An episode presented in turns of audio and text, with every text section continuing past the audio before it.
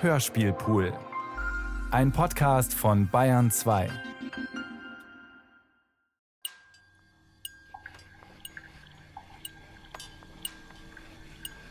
Diese Seiten schildern die Wahrheit und stellen dennoch eine Chimäre dar. Eine Mischung von Dialogen, sich aufdrängenden philosophischen Überlegungen, Zitaten und Anekdoten. Es wechseln die Ebenen von einer Form in die andere, als könnte man sich dadurch entkommen oder Aufschluss über sich erhalten. In diesem Instabilen zu schreiben heißt ein Konstrukt zu erstellen, das dieses Unbekannte irgendwie erfasst, um sich darin zu adjustieren auf der Schwelle zwischen der bestehenden und der im Entstehen begriffenen Welt die beide aus den Fugen sind und erst im Nachhinein in ein Gleichgewicht gelangen.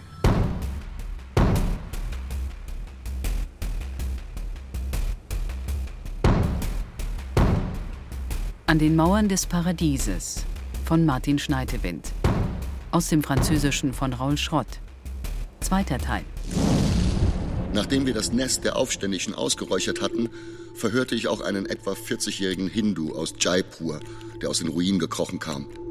Er war ein gelernter Maurer namens Gia, der beschlossen hatte, beim Dammbau eine Anstellung zu finden. Ein Mittelsmann sprach ihn an. Du willst nach Arabien? Wir können dich in zwei Tagen hinbringen. Gia bezahlte 100.000 Rupien. Dieselbe Nacht noch wurde er zu einer Gruppe von 20 Migranten gebracht, die es aus Bangladesch und Burma bis hierher geschafft hatten und nun auf die Ladefläche eines kleinen Lastes gepackt wurden, der sich 30 anderen Fahrzeugen anschloss. Die Fahrt des Konvois endete schließlich in Bandar Abbas. Der Preis für ihre Freilassung wurde auf 1500 Taler festgesetzt. Nach fünf Monaten fiel Gia ein entfernter Onkel in Delhi ein. Nachdem dieser das Geld überwiesen hatte, versprachen sie Gia, ihn jetzt über den Persischen Golf zu bringen. Die Schleppe übergaben ihn schließlich den Aufständischen Ambal, welche ihn in dem Dorf gefangen setzten, das die Armee im März befreite. Die Freischärler hatten ihn als Ungläubigen wie ein Tier behandelt, das nicht halal war, weshalb sie ihn regelmäßig vergewaltigten. Da überkam mich zum ersten Mal die Abscheu vor allen und allem, und ich wartete auf ein Zeichen.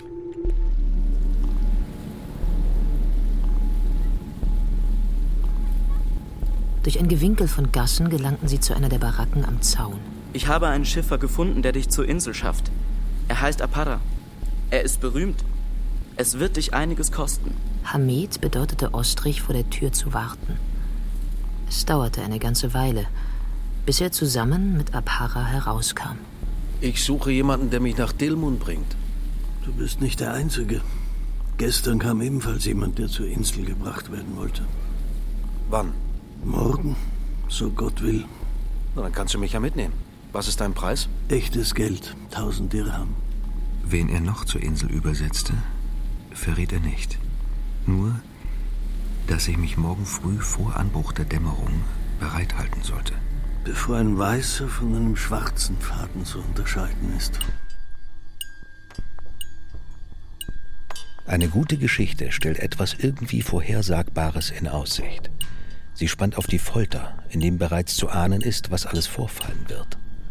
Doch in Wirklichkeit gibt es solche Spannungen kaum, weil man nie weiß, was als nächstes geschieht, weil alles offen ist, unvorhersehbar.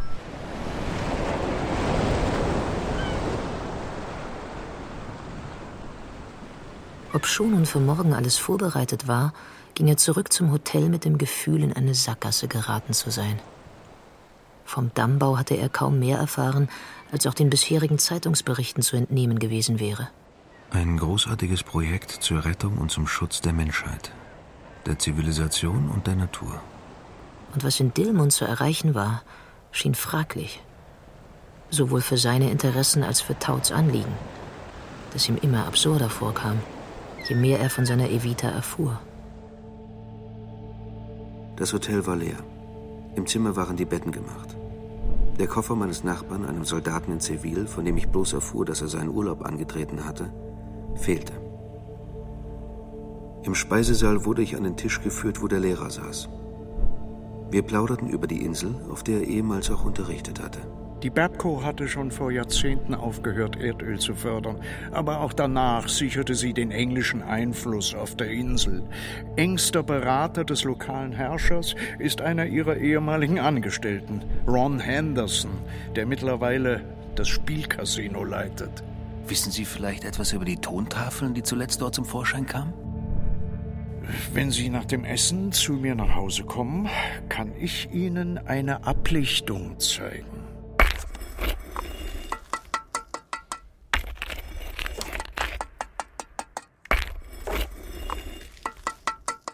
General Horan hatte sich die Kommandozentrale zu einer kleinen Residenz samt Dattelplantage ausbauen lassen. Atam wurde zu ihm zitiert, um Bericht zu erstatten. Danach schaute der General lange zum Fenster hinaus und forderte ihn schließlich auf, zu beschreiben, was er dort sah. Junge Palmen. In der Mitte der Plantage ein Palmstrunk, der zuvor als einziger dort wuchs, jetzt aber tot war, am Verrotten. Ich kann ihn von meinem Trupp sprengen lassen. Dafür wäre ich Ihnen dankbar. Aber Sie stehen mir dafür ein, dass die Plantage nicht zu Schaden kommt. Ich hüte sie wie meinen Augapfel. Natürlich nicht. Daraufhin lud Horan seinen Stab für das Spektakel am nächsten Tag zum Mittagessen. Unter den Schaulustigen war auch Taut. Atam versicherte dem General, dass der Strunk in einem genau berechneten Winkel fallen würde, so dass er an den jungen Bäumen keinen Schaden anrichten würde. Dann warteten wir auf die Explosion. Es gab einen ohrenbetäubenden Knall. Und der Strunk, statt still auf die Seite zu fallen, schoss 50 Fuß hoch in die Luft und riss die halbe Plantage mit. Der Sprengmeister hatte sich verrechnet. Ich wurde danach zu einer Kompanie strafversetzt, die eine andere Art der Kriegsführung erprobte. Aber Gott hatte mir damit ein Zeichen gegeben, dass es nun genug war.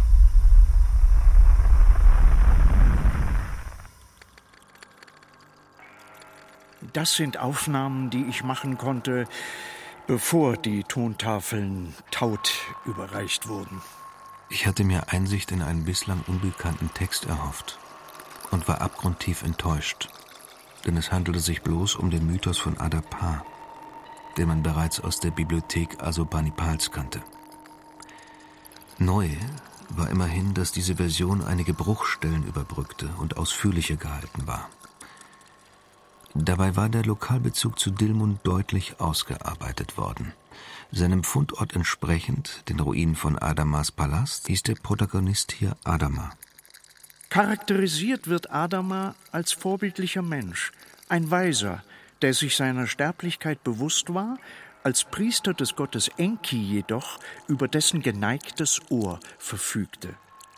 Statt wie sonst seinen Dienst in Eridu am Euphrat zu versehen, wird er hier nun als Bürger von Dilmun vorgestellt, der für die Opfergaben in seinem Tempel täglich zum Fischen aufs Meer hinausfuhr. Auf dem heiligen Damm bestieg er sein Segelboot. Es kam ein Sturm auf und der Südwind brachte sein Boot zum Kentern. Vor lauter Zorn verfluchte er den Südwind. Ich werde deine Flügel brechen. Kaum hatte er das gesagt, hörte Kraft seiner Worte der Wind zu wehen auf. Sieben Tage lang wehte er nicht mehr, und die feuchten Brisen fehlten dem Land, das nun auszutrocknen begann und zur Wüste wurde, worauf die Fruchtbarkeitsgötter der Insel sich bei Anu, dem obersten Gott, bitterlich über Adama beschwerten. Anu befiehlt darauf, Adama zu sich zu holen. Adamas Tempelherr, der schlangengesichtige Gott Enki, Der weiß, wie es im Himmel zugeht. rät ihm, wenn ihm von Anu Brot und Wasser angeboten werden, davon weder zu essen noch zu trinken. Und Adama folgte seinem Rat. Hierauf folgte die Passage, über deren Bedeutung immer noch in Fachkreisen gestritten wird. Doch als sie ihm das Brot des ewigen Lebens vorsetzten, aß er nicht. Und als sie ihm vom Wasser des ewigen Lebens einschenkten, trank er nicht. Und Anu sah ihn an und lächelte. Jetzt komm, Adama, warum willst du weder davon essen noch trinken? So wirst du nie das ewige Leben erlangen und mit dir auch die Menschheit nicht. Worauf Adama antwortete, Enki, mein Herr, hat es mir so befohlen. Da lachte Anu. Wem von allen Göttern des Himmels und der Erde fiel jemals ein Befehl ein, der sich über meine Befehle hinwegsetzt? Und Adama sah nun den Himmel vom Horizont bis zum Zenit in all seiner Größe und seinem strahlenden Glanz. Daran schloss sich eine Passage an, die in den bisherigen Versionen gefehlt hatte, ja nicht einmal angedeutet worden war. Sie war mehr als bloß einen Artikel wert. Vielleicht war doch nicht alles vergeblich gewesen. Dann sandte Anu Adama wieder zurück zur Erde und trug ihm auf, in Zukunft nur ihn selbst noch zu verherrlichen. Zur Strafe dafür, dass Adama dem Südwind die Flügel gebrochen hatte, brachte er das Übel über die Menschheit, Krankheit und Seuchen, welche allein die Göttin Ninhursag zu heilen vermag. Und er nahm ihm die Süße des Schlafs und die reine Freude des Herzens. Adama wurde hier, wie auch der biblische Adam, vor ein Essensverbot gestellt, ohne dass er die Prüfung bestand. Doch aus welchem Grund? War es falsch für ihn gewesen, Enki zu gehorchen? Um einem Gott zu dienen, verstieß Adama gegen einen anderen. Das war seine Schuld. Für die er von Anu mit dem Tod hätte bestraft werden können, wenn nicht gar müssen. Einzig, dass er sich danach klug und bescheiden verhielt, rettete ihn. Denn so wurde anstelle der Todesstrafe im Himmel ein lebenslänglich auf der Erde verhängt. Demut. Demut, das ist, was ihn vom biblischen Adam unterscheidet. Denn Adama setzt sich über keine Gebote hinweg, er befolgt sie und wahrt Zurückhaltung, selbst dann noch, als man ihm ein Leben in Aussicht stellt, wie es nur Unsterbliche genießen können. Im Garten Eden ist Adam unsterblich und unschuldig. Er ist rein, edel und gut und lebt in völliger Harmonie. Er ist völlig frei vor Gott. Es mangelt ihm an nichts. Selbst seinem einzigen Jammer, dem der Einsamkeit, wird auf bestmöglichste Weise abgeholfen durch Eva. Und was tut er? Noch das allerletzte für sich beanspruchen. Adama hingegen der hat mit seiner Sterblichkeit zu kämpfen. Nicht nur auf dem Meer, sondern auch vor den Göttern. Um da überleben zu können, da genügt es nicht nur klug zu sein. Nein, man muss auch Integrität besitzen, Verlässlichkeit und Hingabe an seinen Beruf. Ebenso wie Bescheidenheit den Mächtigen gegenüber. Stimmen Sie mir dann nicht zu? Dem Südwind die Flügel brechen. War das nicht auch, was der Damm bewirkte? Das Meer zu stillen, um es dabei ansteigen zu lassen? Und wie die Sintflut einst die Ufer zu überfluten, um alles bisher gekannte Leben auszulöschen. Mit der Menschheit Tabula rasa zu machen, weil sie wie Weiland in den mesopotamischen Fluterzählungen durch ihre Überbevölkerung und den Lärm in den Städten den Göttern den Schlaf raubte. Ich behielt die Gedanken dazu für mich.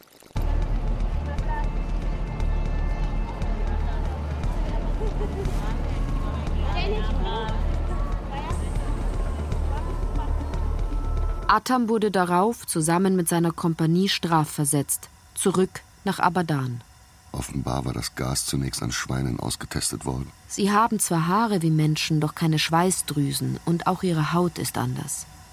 Deshalb stellte man Atams Kompanie in eine alte Fabrikhalle und hieß sie, mit den Fingern kurz die Masken zu lüften, um zu testen, ob sie am Geruch drei verschiedene Gase unterscheiden könnten. Phosgen roch wie frisch gemähtes Gras. Levisit nach Geranien. Gelbkreuz wie ranziger Knoblauch. Danach wurden sie einer Fliegerstaffel zugeteilt. Alte umgebaute Doppeldecker sollten die unablässig einsickernden Flüchtlingszüge von der Luft aus besprühen. Wonach mich eigentlich verlangte, war Lilly. Ja, ich war aufgeregt. Ich klopfte leise genug an die Tür, dass es auch überhört werden hätte können, aber sie öffnete mir, in eine Art Kimono gehüllt, einen alles andere als erstaunten Ausdruck auf dem Gesicht. Was wollen Sie trinken? Ein Glas Portwein, falls Sie das haben. Sie sind ein eigenartiger Mensch. Ich weiß nicht, ob Sie bloß naiv sind oder völlig realitätsfremd. Sie stören hier nur. Haben Sie das noch nicht bemerkt? Vor den Kopf gestoßen wusste ich nicht, was darauf erwidern. Doch irgendetwas ließ mich zu ihrem Sessel gehen und mich halb zu ihr hinknien. Ich drückte meine Lippen auf ihren Mund, ohne mich um den Ausdruck auf ihrem Gesicht zu bekümmern. Und war überrascht, mir keine Ohrfeige einzufangen. Sie drehte sich nicht weg. Also drückte ich sie enger an mich, ihren Oberkörper mit beiden Armen an mich ziehend. Sie fährt ihm durchs Haar, drückt sein Gesicht an ihre Wange. Er hebt sie auf das Tischchen, um ihren Kimono auseinanderzubreiten. Sie stützt sich auf ihre Arme und breitet ihre Beine aus. Ihr Höschen ist aus blauem Stoff, mit seidigen Spitzen besetzt. Ein dunkler Fleck beginnt sich jetzt von der unteren Naht langsam auszubreiten, erst nach oben, dann seitlich. Mein Glied bleibt schlaff. Ich bin frei, sie zu schmecken. Und jedes Mal, wenn meine Zunge ihren Schlag verändert, Oh. intensiviert sich ihre Reaktion. Sie schiebt sich hin und her, windet und schlängelt sich. Der Tisch unter ihr wackelt. Ihr ganzer Körper ein einziges Aufstöhnen. Sie wimmert, hohl und tief, bis ihre Schenkel von mir ablassen und sie schließlich auflacht. Du hast eine teuflische Zunge. Ich will gehen, will bleiben, weiß nicht, was von beidem. Lilly stand auf, um mir erneut Portwein einzuschenken. Woher rührt wohl unser unbeirrbarer Glaube an ein mehr oder minder mysteriöses Ich? Soweit ich sehen kann, haben wir alle mehrere. Wobei ich gestehen muss, dass ich öfters, wie man so sagt, nicht ganz ich selbst bin. Ich fasste dies als Kommentar unserer Intimität auf, als Reue und Entschuldigung und kam mir mit einem Mal erniedrigt vor. Gebraucht. Es ist materielle Wesen, die wir nun mal sind, der Körper, an dem wir unser seltsam flüchtiges Ich festmachen, an seiner Lust und seinem Leid. Was sollte dieses plötzliche Pathos? Der Körper steht für uns und in Tauts Fall auch als Statussymbol. Er ist der Repräsentant des Dammbaus, des ganzen Unternehmens. Das reicht weit über persönliche Antipathien hinaus. Sie kam zu meinem Sessel, blickte auf mich herab und fuhr mir kurz übers Haar, wie einem jungen, dummen Bub. Was ich dir jetzt erzähle, sage ich zu deinem Besten. Aber nur, wenn du mir dein Wort gibst, dass ich nicht mit dem Journalisten rede, sondern mit dem Mann, der in dir steckt. Versprich, dass es unter uns bleibt, unter uns allein. Taut ist tot. Ich war zu überrascht, um darauf zu reagieren. Tauts Genie bestand darin zu erkennen, dass wir die Ziele unserer Erwartungen stets mit Personen verbinden, die uns zu unseren Taten antreiben und fordern. In seinem Testament schrieb er, und so hoffe ich denn, dass das von mir verwirklichte Unterfangen über meinen Tod hinaus inspirieren und mein persönliches Beispiel vorbildlich bleiben wird.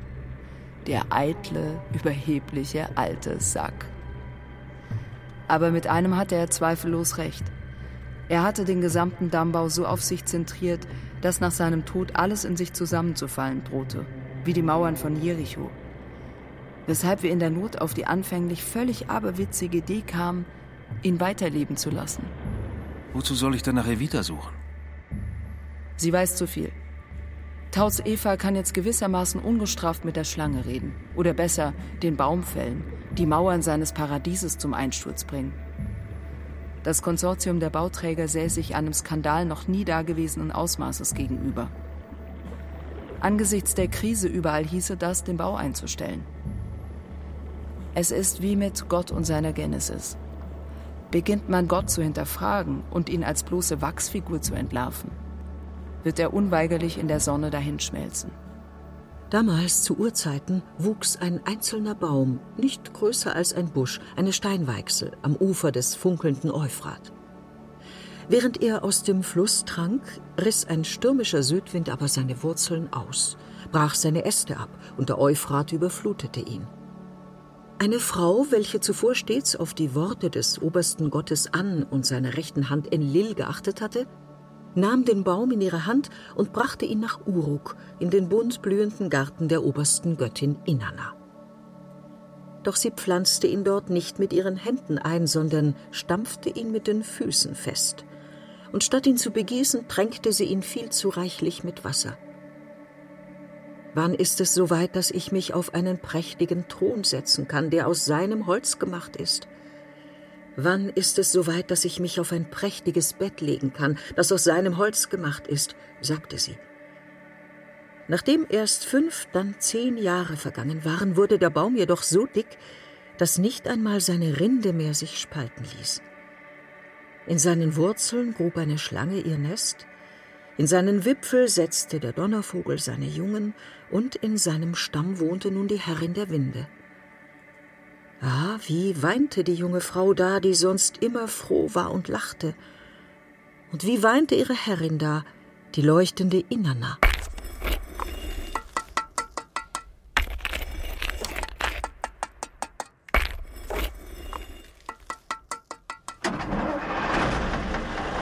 Apara stand bereit, eine Taschenlampe in der Hand, mit der er mir ins Gesicht leuchtete.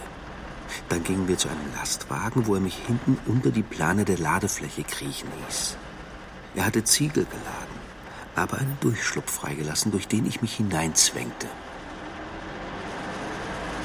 Nach einer guten Stunde hielten sie. Die Ziegel wurden beiseite geräumt und Hamid winkte ihn heraus. Sie befanden sich auf einer Mole. Hamid sah sich verstohlen um und bedeutete ihm dann, die Planke hinunter zu einem verteuten Fischkutter zu laufen, während Abhara den Lastwagen wendete und weiterfuhr.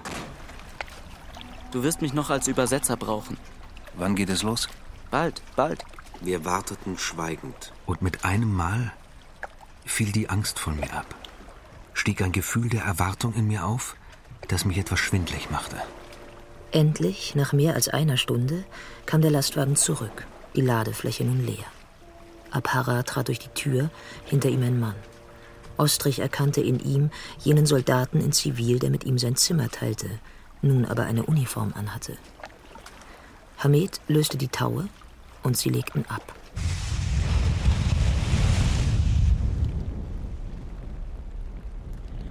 Da der Abwurf von Gas durch die Fliegerstaffel nachts kaum die erwünschten Erfolge brachte, wurde Atams Kompanie mit Flammenwerfern ausgerüstet. Die Verbrennungen, die sie hervorriefen, waren verheerend. Die Körper wie mit flüssiger Magma überzogen. Es ist unglaublich, wie weit zu gehen man bereit ist, solange die Kommandostruktur klar ist und die Verantwortung für sein Tun ein Befehlsgeber übernimmt. Alles dreht sich dann nur noch um Disziplin. Sie gibt einem Haltung und Sinn. Mit den ersten Meutereien an der inneren Grenze war aber etwas aufgebrochen, das danach nur behelfsmäßig wieder in Reih und Glied gebracht werden konnte. Es zeigten sich nun überall Risse, welche die Sinnhaftigkeit des ganzen Gefüges in Frage stellten. Zunächst war da der gedämpfte Knall einer Explosion. Danach ein zweiter und ein dritter, lauter bereits. Dann keimte eine Wolke auf. Sie stieg in einer Säule über dem Wall hoch, um sie schließlich gerade und gelblich zu verbreitern und an ihren Enden abzuregnen. Ostrich drehte sich zu dem Soldaten, der schweigend auf die Wolke starrte. Wer ist das denn? Ein Leutnant namens Atam. Wir folgten einer Fahrrinne, die zwischen Inselchen hindurchführte. Hamed deutete auf einen Haufen von Austernschalen, die von den Perlenfischern stammten, für welche die Insel seit alters her berühmt war.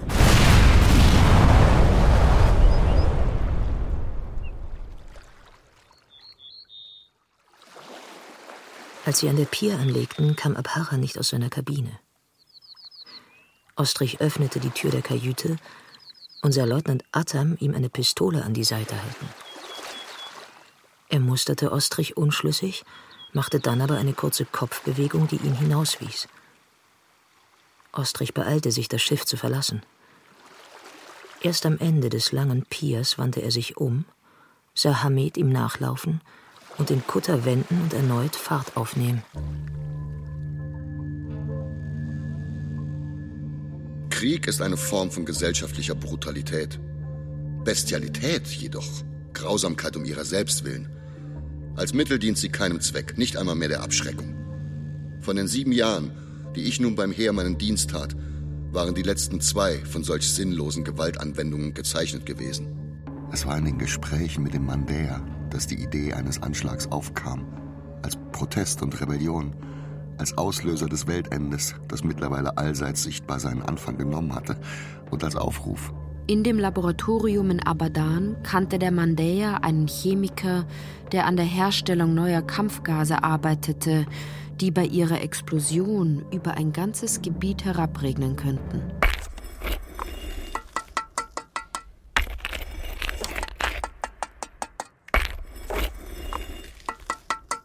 Ich hielt weiterhin daran fest, etwas über Wiedertauts Verbleib in Erfahrung zu bringen um das Alibi meines nicht genehmigten Ausflugs zur Insel aufrechterhalten zu können. So entschied Ostrich sich dafür, zuerst Henderson aufzusuchen, um ihn über Evita auszufragen. Er fand das Casino jedoch geschlossen vor. Ich kann ihre Sprache nicht, aber alle verstehen mein Arabisch. Es ist aber so, dass ein altes, wie sagt man, Malpermeso, Ordo 9, den Inselbewohnern verbietet, Worte in den Mund zu nehmen, die nicht einheimisch sind. Da sie einem kaum je antworten, weiß ich nicht mehr, ob jetzt Re oder Do bei ihnen Ja heißt oder Nein. Beim Hintereingang des Casinos kauerten zwei Männer, die bei meinem Anblick keine Anstalten machten, sich aus dem Schatten zu erheben. Da ist noch etwas, was du über die Leute wissen musst. Es gibt hier zwei Varios von Menschen. Der eine Typoi sind die Adeligen, die von den alteingesessenen Familien abstammen, was nicht heißt, dass sie auch reich sein müssen. Umso wichtiger ist ihnen die Ehre. Deshalb halten sie auch Lügen für unter ihrer Würde. Der andere Typoi sind die Gemeinen, Nachfahren von Händlern, die aber wollen Fremden gegenüber ebenfalls als Adlige gelten, sodass sie, kaum dass sie den Mund aufmachen, die Unwahrheit sagen. Überbring ihnen meine ehrerbietigen Grüße und dann frag einen von ihnen, ob er ein Adliger ist. Wozu? Wir werden trotzdem nicht erfahren, wer von ihnen lügt. Geh schon. Hamed wandte sich zuerst zu dem Linken und deutete auf Ostrich, worauf er ein gemurmeltes Do hörte und dem Wächter zunickte. Und? Bist du jetzt klüger? Ich weiß jetzt, dass Do Ja heißt. Aber wenn wir sie jetzt fragen, ob Henderson im Haus ist, merken wir trotzdem nicht, ob sie uns anlügen. Geh noch einmal zu ihnen und zeig ihnen dieses Geldstück. Du fragst einen von ihnen, ob Henderson im Haus ist und ob sie uns nun endlich zu ihm vorlassen. Wieder erwarten, hörte ich den linken Wächter Reh sagen und Hamed das Geldstück aus der Hand reißen. Ich schritt nicht ein. Ich hatte, was ich wollte. Da sein Nein gelogen war, musste der andere, der mit starrblinden Augen dem Wortwechsel zugehört hatte und nun im Casino verschwand, ein Adliger sein und uns bei Henderson anmelden.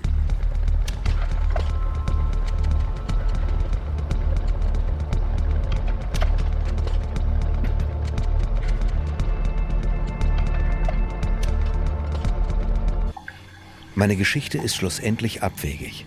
Umso mehr als der Anlass, der mich in diese Region gelockt hat, unschuldig war. Doch die sich daraus ergebenden Verwicklungen und Verstrickungen stellen mich nunmehr als schuldig dar.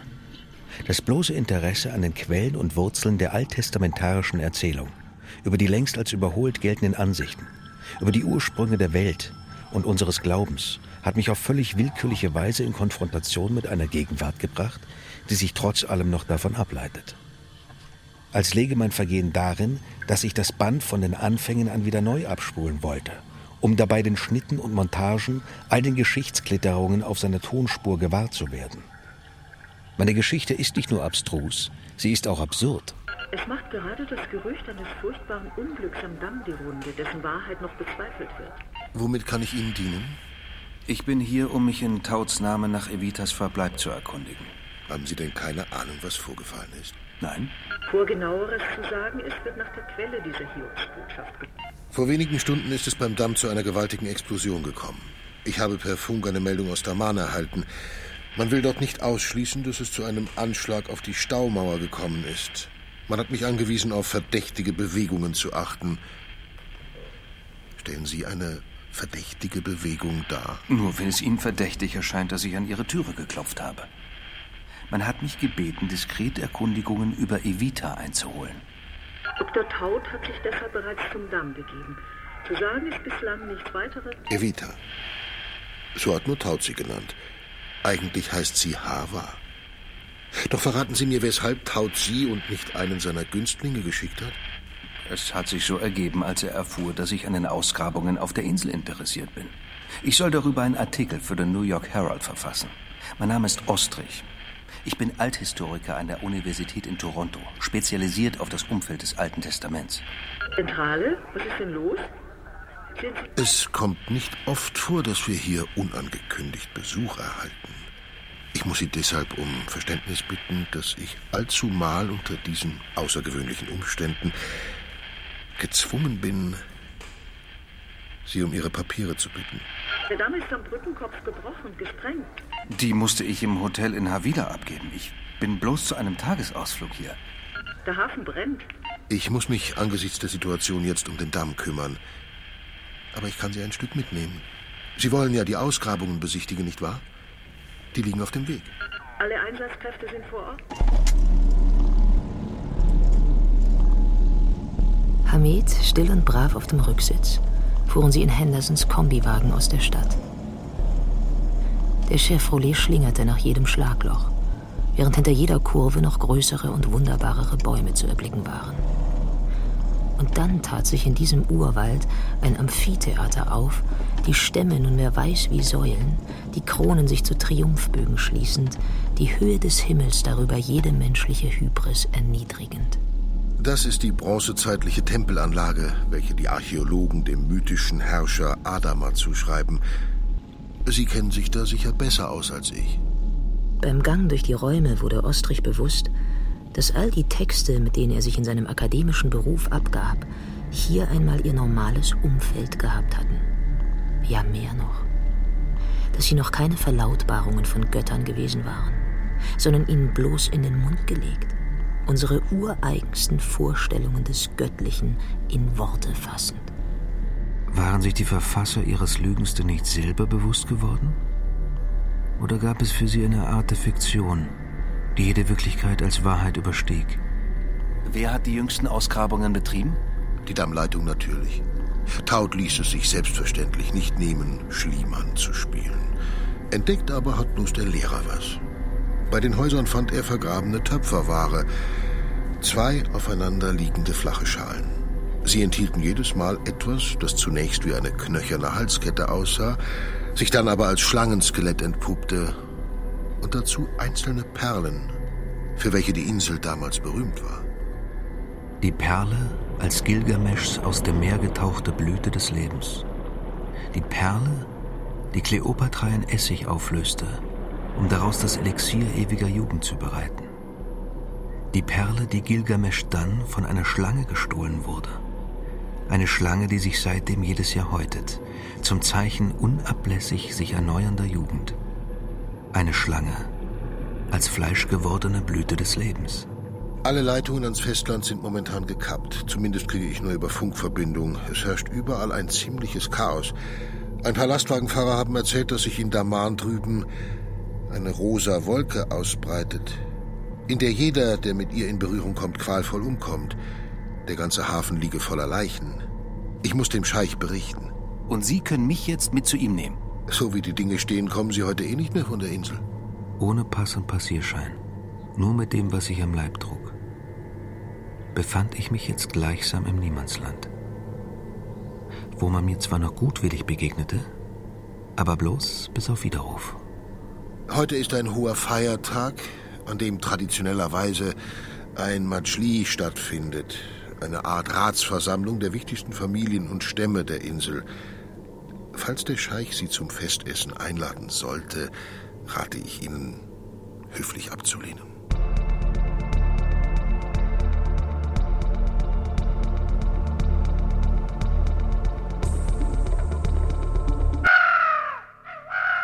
Hendersons Begrüßung durch Scheich Sulman fiel kurz, aber vertraut aus. Ostrich merkte, dass auch von ihm die Rede war, hörte das Wort Archäologe heraus aber keine Erwähnung Tauts. Das obere Stockwerk des Palastes wurde durch die kunstvoll geschnitzten Arabesken der Jalousien dem Blick neugieriger Augen verschlossen. Dahinter mussten die Gemächer der Frauen liegen. Irgendwo darin war wahrscheinlich Evita. Was sollte es mir, ob sie nun Tauts Ziehkind oder seine zweite Frau war?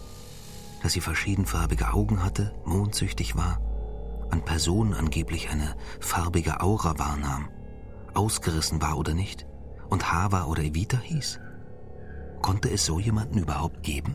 Hendersons warnenden Blick missachtend, wandte Ostrich sich an einen älteren Würdenträger, dem die Zurückhaltung ins Gesicht geschrieben war.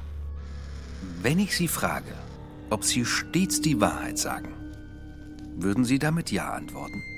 Überrascht zuckte er zusammen. Er begriff genau, worauf ich hinaus wollte. Um zu zeigen, dass er über solchen Dingen stand, antwortete er mit Reh. Nein. Alle lachten. Ob er mir denn sagen könne, ob sich die Tochter des Scheichs im Palast in Sicherheit befände? Mit einem Seitenblick zu den Söhnen des Scheichs presste er ein Reh heraus. Nein. Was also aller Logik zufolge hieß, Evita war hier. Was ich damit herausgekitzelt hatte, war jedoch weniger, wo sich Evita befand, als dass die Wirklichkeit sich nur erschloss, wenn man Wahrheit und Lüge gegeneinander ausspielte, indem man sie beides Mal auf einen Ausgangspunkt zurückbezog. Dass sie sich erst in gegenseitigen Projektionen zeigten und dabei letztlich selbstreferenziell blieben. Eine Selbstbespiegelung.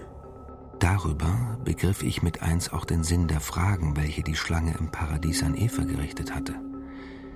Nicht etwa, indem ich die Antworten darauf verstanden hätte, sondern indem ich sie auf dieselbe rückbezügliche Weise stellte, nach dem Wissen der anderen fragend, und es dann über sie wechselseitig in Frage stellend, weil sich nur so die Wahrheit zeigt, um am Ende zu erkennen, dass es bis da weder gut noch böse gibt, sondern bloße Ignoranz und ihre Wertung in richtig und falsch sich erst von außen einstellt, sie letztlich eine Zuschreibung bleibt vom Blick Gottes aus, der selbst nur eine Tautologie ist, eine Setzung, an die man glauben konnte oder nicht, so wie ich an die Existenz Tauts oder Evitas.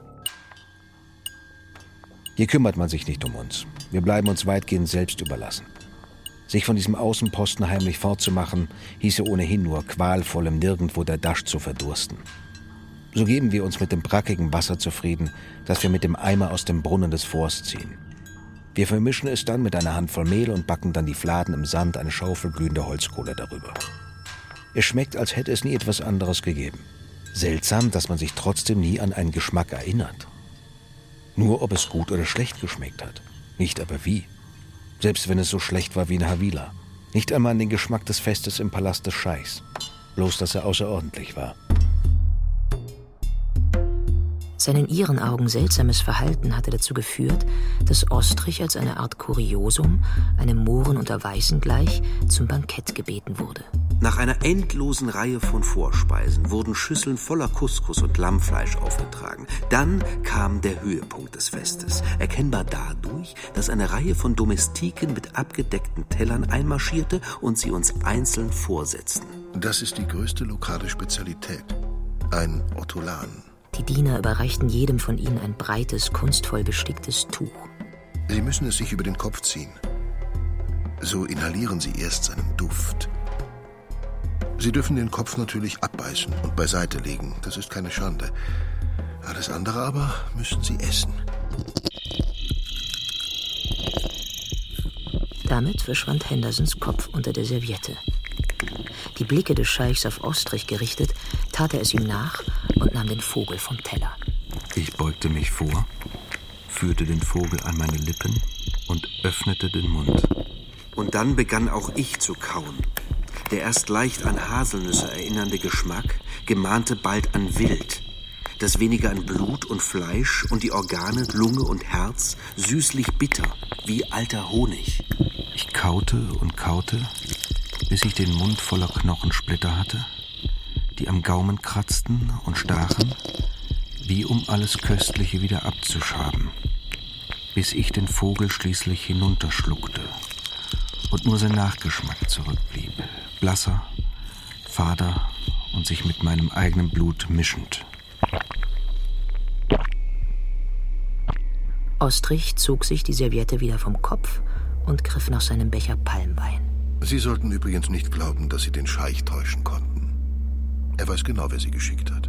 Mir wurde in aller Deutlichkeit bewusst, dass ich nun zwischen allen Stühlen saß und nur noch fallen konnte. Tiefer, als ich es je für möglich gehalten hätte. Sie kommen jetzt besser mit. Henderson erhob sich und ging zum Ende der Tafel, um sich zu verabschieden. Ostrich tat es ihm nach. Als er sich darauf zum Gehen wandte, fasste der Scheich ihn am Arm.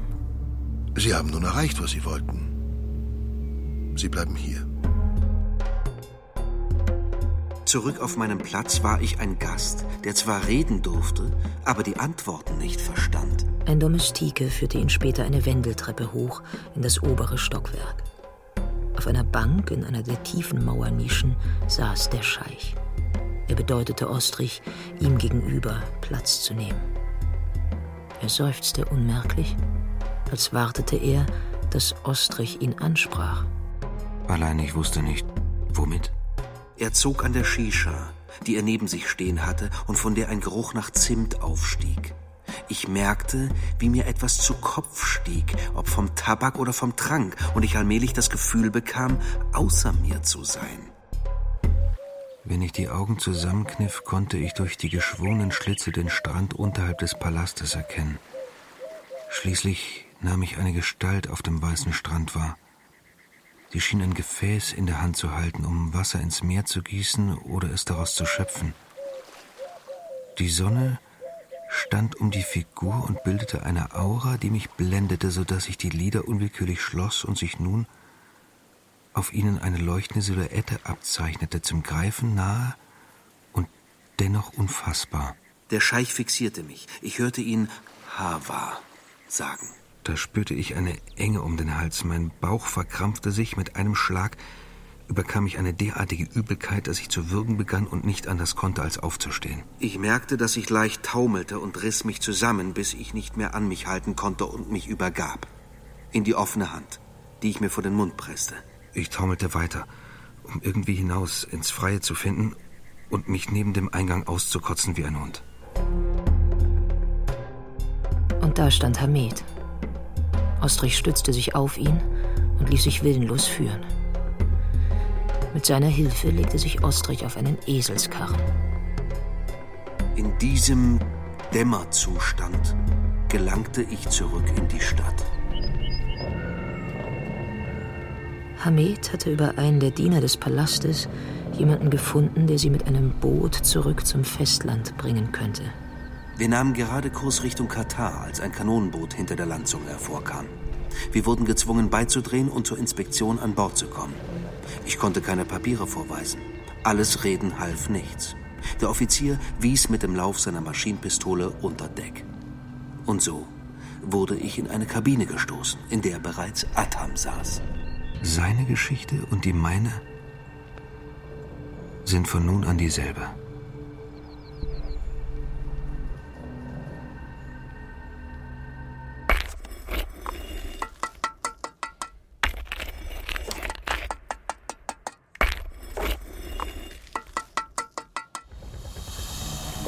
Gerne übersehen, dass jede Familie einmal von irgendwoher gekommen ist und sich ihrer Herkunft noch lange erinnert.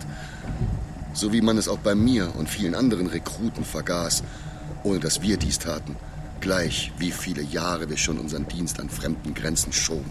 Der Chemiker hatte noch Angehörige im Belutschistan, die all ihr Erspartes zusammengelegt hatten, um seinem Neffen die Fahrt nach Abadan zu ermöglichen, in der Hoffnung, er könne dort zu einem besseren Leben antreten. Nur um Monate später zu erfahren, dass der junge Mann beim Grenzübertritt umgekommen war. Das Verlangen nach Rache kann zu einem Fluch werden, den unser Glauben abzuwehren lehrt. Als Vergeltung berechtigt ist sie allein, wenn sie Ausgleich für ein geschehenes Unrecht schafft. Sie darf jedoch nur die Verantwortlichen treffen. Und das war, nach allem, was wir wussten, die Leitung des Dammbaus, welche die Errichtung der inneren Grenze in Fortsetzung des nördlichen Brückenkopfes betrieb. Meine Aufgabe war es, einen Zeitzünder an Bord des Lastkahns zu bringen, dessen Fracht mehrere Fässer eines neu entwickelten Gas-Öl-Gemisches umfasste. Es war auf der Fahrt dorthin, dass wir uns begegnet sind. Abharas Kutter hätte mich zurück nach Daman bringen sollen, um von dort ungeschoren die Heimreise anzutreten. Was auch gelungen wäre, hätte der Zeitzünder nicht einen ganzen Tag zu früh die Fässer zur Explosion gebracht. Das war kein Konstruktionsfehler. Davon bin ich jetzt überzeugt.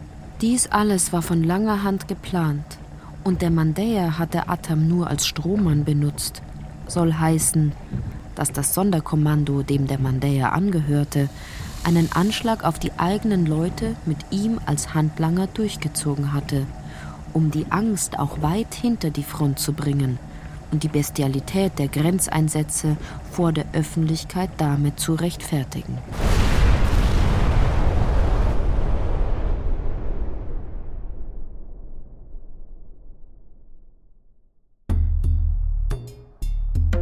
Da ist ein Gedanke, den ich wieder und wieder im Liegen wiederhole, bis er sich auf das Wesentliche abgeschliffen hat, auf ein paar Sätze, die ich zu behalten vermag, um die eigentliche zentrale Figur zu beschreiben. Taut.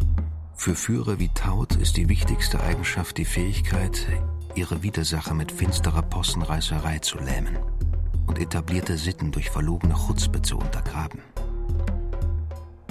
Egal in welchem politischen System sie sich hochgearbeitet haben, sie hebeln deren Rechtsgrundsätze aus, unter dem Vorwand, nur damit etwas vorwärts bringen zu können. Loyalität ist ihnen wichtiger als die Wahrheit.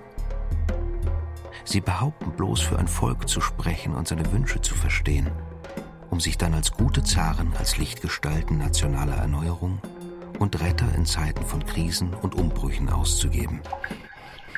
Versuche ich nun meine Chronik der Tage zu überblicken, bleibt ein schaler Nachgeschmack.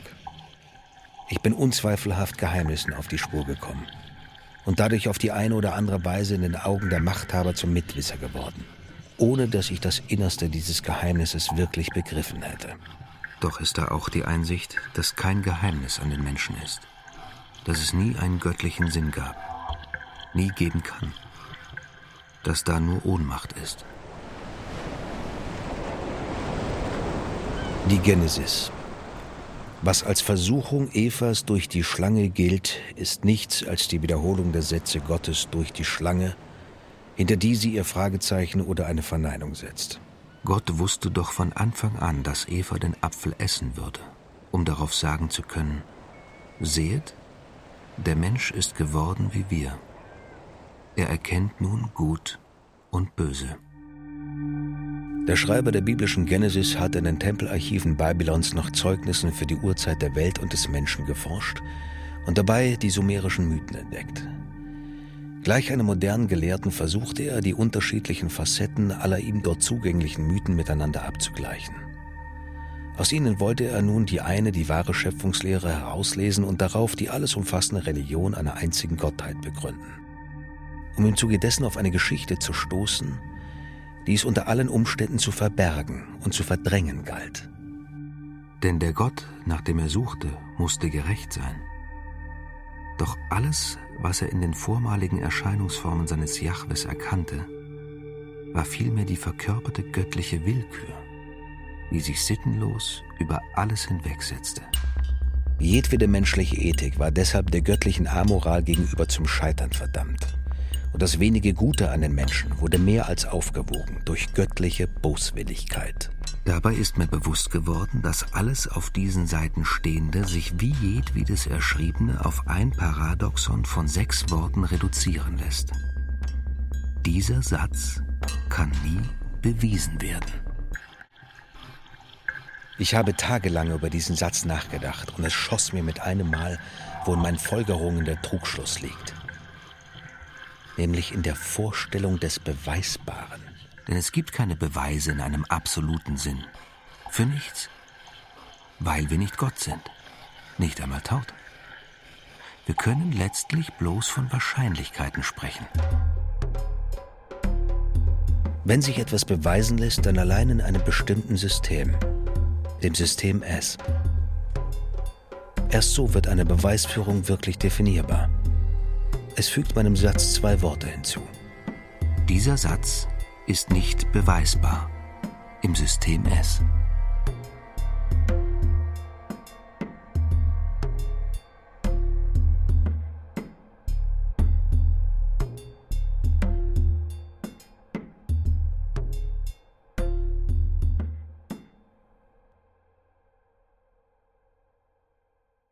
An den Mauern des Paradieses von Martin Schneidewind aus dem Französischen von Raul Schrott.